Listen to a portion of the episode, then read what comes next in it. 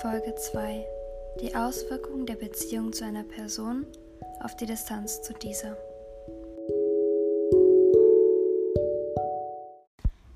Kennst du das, wenn es sich unangenehm anfühlt, wenn jemand sehr dicht vor dir steht? Oder wenn du bei anderen diese Person sogar ertragen kannst, wenn sie fast in deinem Gesicht stehen? Woran liegt das, fragst du? Gute Frage.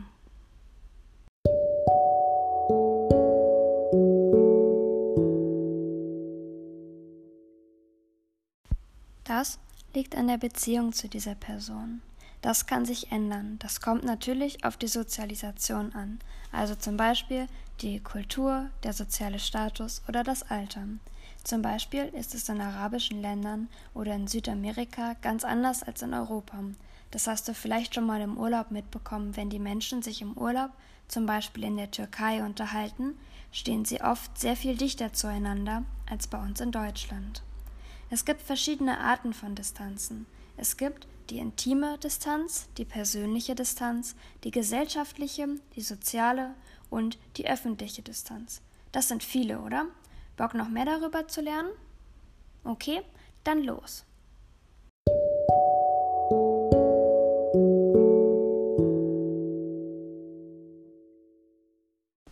Intime Distanz Direkter körperlicher Kontakt bis ca. 60 cm. Das ist mein Füller, sechsmal hintereinander. Wenn du jemandem so nah bist, musst du dieser Person schon eher sehr nahe stehen, entweder emotional oder tatsächlich wortwörtlich in der S-Bahn. Oft werden diese Grenzen überschritten, besonders bei Jugendlichen oder Kleinkindern. Erinnerst du dich an Familienfeiern, wo Verwandte versucht haben, über deine Haare zu streichen? Genau das ist das Überschreiten einer Grenze. Ich habe mal meine Mitbewohner gefragt und auch die haben ein ganz anderes Verständnis dafür, bereits in der Intimzone. Das ist krass, oder? Denn Italien ist doch gar nicht so weit von Deutschland entfernt. Meistens ist das ein ganz automatischer Prozess, fast wie ein Tanz, immer vor und zurück und vor und zurück, also wie ein Walzer. Bei der Verletzung stellt sich der Körper auf Kampf oder Flucht ein. Das heißt, die Hormone werden ausgeschüttet und ein Gefühl von Unwohlsein tritt auf.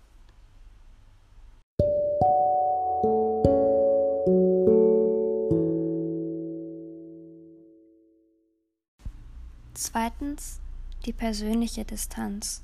Diese Zone geht von ca. 60 cm bis 1,50 Meter.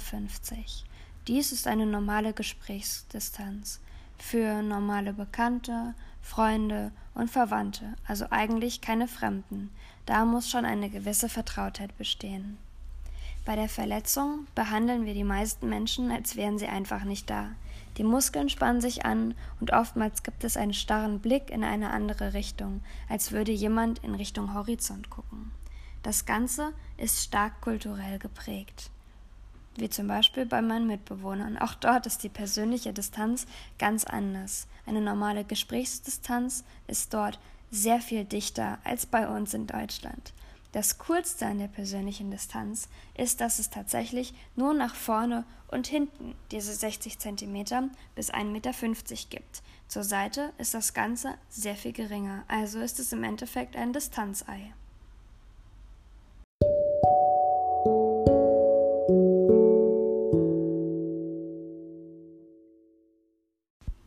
Gesellschaftliche und soziale Distanz.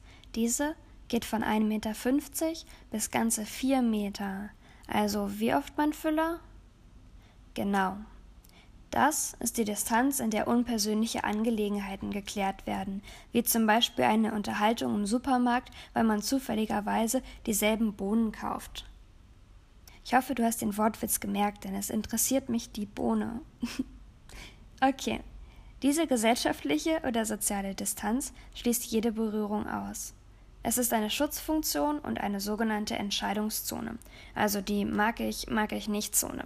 Das heißt, wenn ich entscheide, diese Person erscheint mir sicher und ich mag diese Person, darf diese eventuell in die persönliche Distanzzone vordringen. Ist es aber das Gegenteil und ich mag diese Person nicht, entferne ich mich auch eventuell aus der gesellschaftlichen und sozialen Distanz.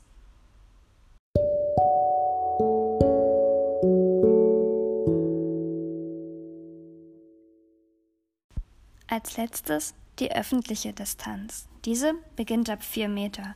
Stell dir mal vor, ich stehe vier Meter von dir entfernt.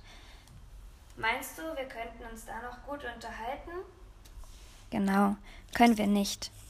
Diese öffentliche Distanz ist normalerweise die Distanz von zum Beispiel Lehrern zu einer Klasse oder einem Redner zum Publikum.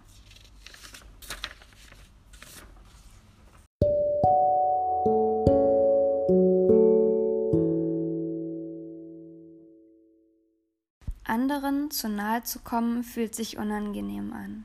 Es gab mal ein Experiment von einem Ralf Adolfs. Er hat getestet, wie nah man Menschen kommen kann, ohne sich dabei unwohl zu fühlen. Dabei stand ein Fremder in der Mitte des Raumes und die Teilnehmer der Studie sollten diesem Teilnehmer so nahe kommen, wie es möglich ist, ohne sich unwohl zu fühlen. Der durchschnittlich bevorzugte Abstand lag bei 64 Zentimetern. Das heißt, die Menschen haben sich unwohl gefühlt, sobald sie dichter als 64 Zentimeter an diese Person rangekommen sind. Erinnerst du dich noch, welche Zone das ist oder welche Distanz? Genau. Dieser coole Forscher hat noch sehr viel mehr herausgefunden, aber dazu mache ich vielleicht später nochmal was.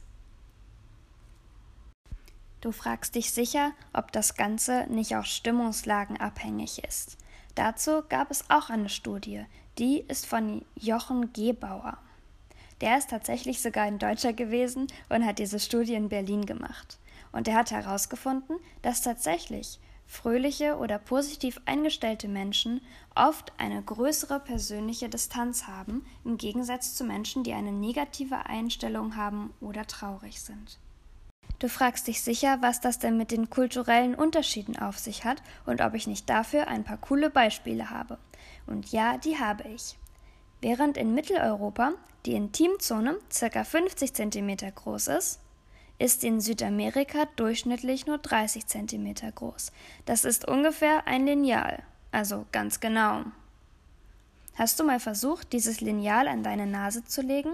Dann kannst du sehen, wo die Nasenspitze deines Gesprächspartners in einem Gespräch mit dir wäre, wärst du in Südamerika.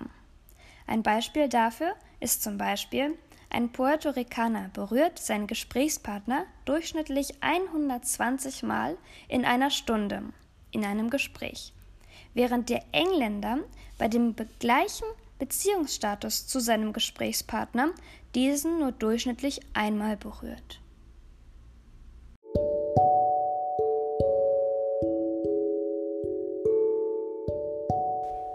Das war's jetzt auch schon mit der coolen zweiten Folge.